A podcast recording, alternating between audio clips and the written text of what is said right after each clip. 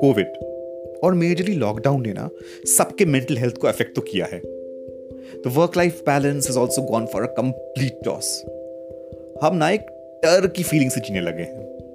कभी भी फ़ोन बजता है तो डर सा लगता है। लगता है नहीं? और मोस्टली हम सारे माँ बाप बहन भाइयों से काफ़ी दूर रह रहे हैं। कईयों को तो दो दो साल हो गए हैं घर गए हुए। खुद की हेल्थ का तो डर है, पर ज़्यादा डर पता है क्या है? कि कहीं हम वायरस कैरी करके माँ बाप को इन्फेक्ट ना कर दें। आज से डेढ़ महीने पहले जब वो चार लोग और मैं पहली बार बैठे तो हमें लगा कि परिवार से हम दूर तो हैं इस लॉकडाउन के समय। बट दिन भर हमारे दिमाग में वो बचपन की बातें, वो स्कूल वो कॉलेजेस वो ट्रेन जर्नीज वो रिलेटिव से घर जाना, ये सारी फीलिंग्स ये सारी मेमोरीज आती रहती है। हम नॉस्टैल्जिया में ही जी रहे हैं। मुझे यकीन है आप भी। तो बस।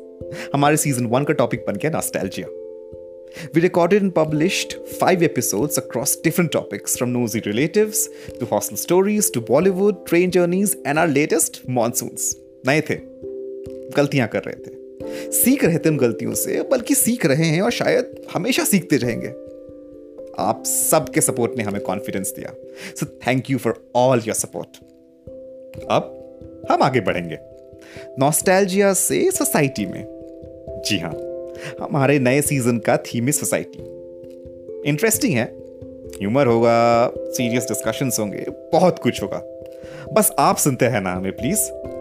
अच्छा लगता है जब आपके फीडबैक्स आते हैं। और एक बात विश्वास कीजिए हम एक एक करके आपके सारे फीडबैक्स को सुनते हैं और उस पर काम करते हैं। सो so, वो चार लोग will now graduate from nostalgia in season one to the society in season two so stay tuned thank you